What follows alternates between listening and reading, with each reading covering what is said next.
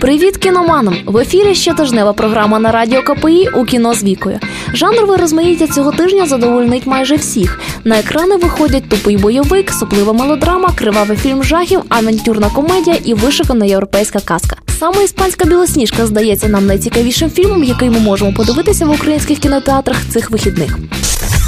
Після голівудських білосніжок вихід іспанської здається нам запізнілим. А після тріумфу німого чорно-білого артиста в позаминулому році і зовсім наївною спробою бути в темі. Але насправді Пабло Берхер вісім років готував свою білосніжку і не дуже звертав увагу на те, що коїться навколо. Його швидше цікавило, що відбувалося в 1920-х, адже саме цей час продуктував Берхеру і сюжетні лінії фільму, і сміливу стилістику німого кіно. Його швидше цікавило, що відбувалося в 1920-х, адже саме цей час продуктував Берхеру і сюжетні лінії фільму, і сміливу стилістику німого кіно.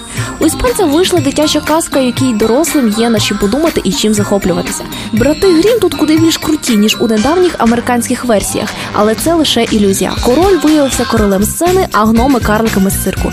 Фінал і зовсім відмовляється від жили довго і щасливо і наповнений абсолютно несподіваними поворотами. Головне ж у цьому фільмі мінімальна кількість діалогів, буйна фантазія автора і неймовірна видовищність. Білосніжку нагородили премією Гоя як найкращий іспанський фільм 2012 року і зовсім не зважили на нагородження іноземців американській кіноакадемії. Але він все таки дістався до деяких українських кінотеатрів і так і просить подивитися його. Новий роман від автора сутінок Стефані Майер, як і очікувалося, вийшов нудним, тотально передбачуваним і використовувалися всі ті ж кліше. Дівчинка 16 років повинна рятувати світ, розриваючись між двома безнадійно закоханими в неї красенями ніжним принцем і диким хуліганом. Надія, особливо у зв'язку з фантастичною складовою, була на Ендрю Нікола, сценариста шоу Трумана і автора Гатака і недавнього часу. Але й він нічого не міг вдіяти з безнадійним творінням Майер. Критики нудьгують, плюються і сплять на прем'єрі.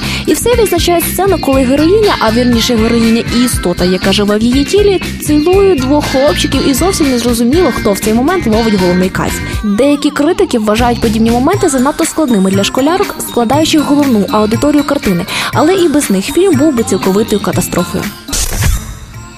Коли в 1980 році Вільям Лустін знімав свого маньяка, головною проблемою була відсутність грошей. Знаменитий гример Том Савіні, який робить свої перші кроки до прізвиська Король крові, стріляв перед камерою на безлюдній парковці в бутафорську голову. Потім відразу кидав пістолет в кузов проїжджаючи вантажівки, і всі члени знімальної групи бігли в різні боки, поки на звук пострілів не приїхала міліція. Так народжувався слеш. У 2011 році у режисера Франка Халфода і продюсера сценариста Олександра Ажа було куди більше грошей, але разом з тим і шаноблива любов до жанру, до кіно і взагалі бажання знати не просто щось криваве, а розумно криваве кіно.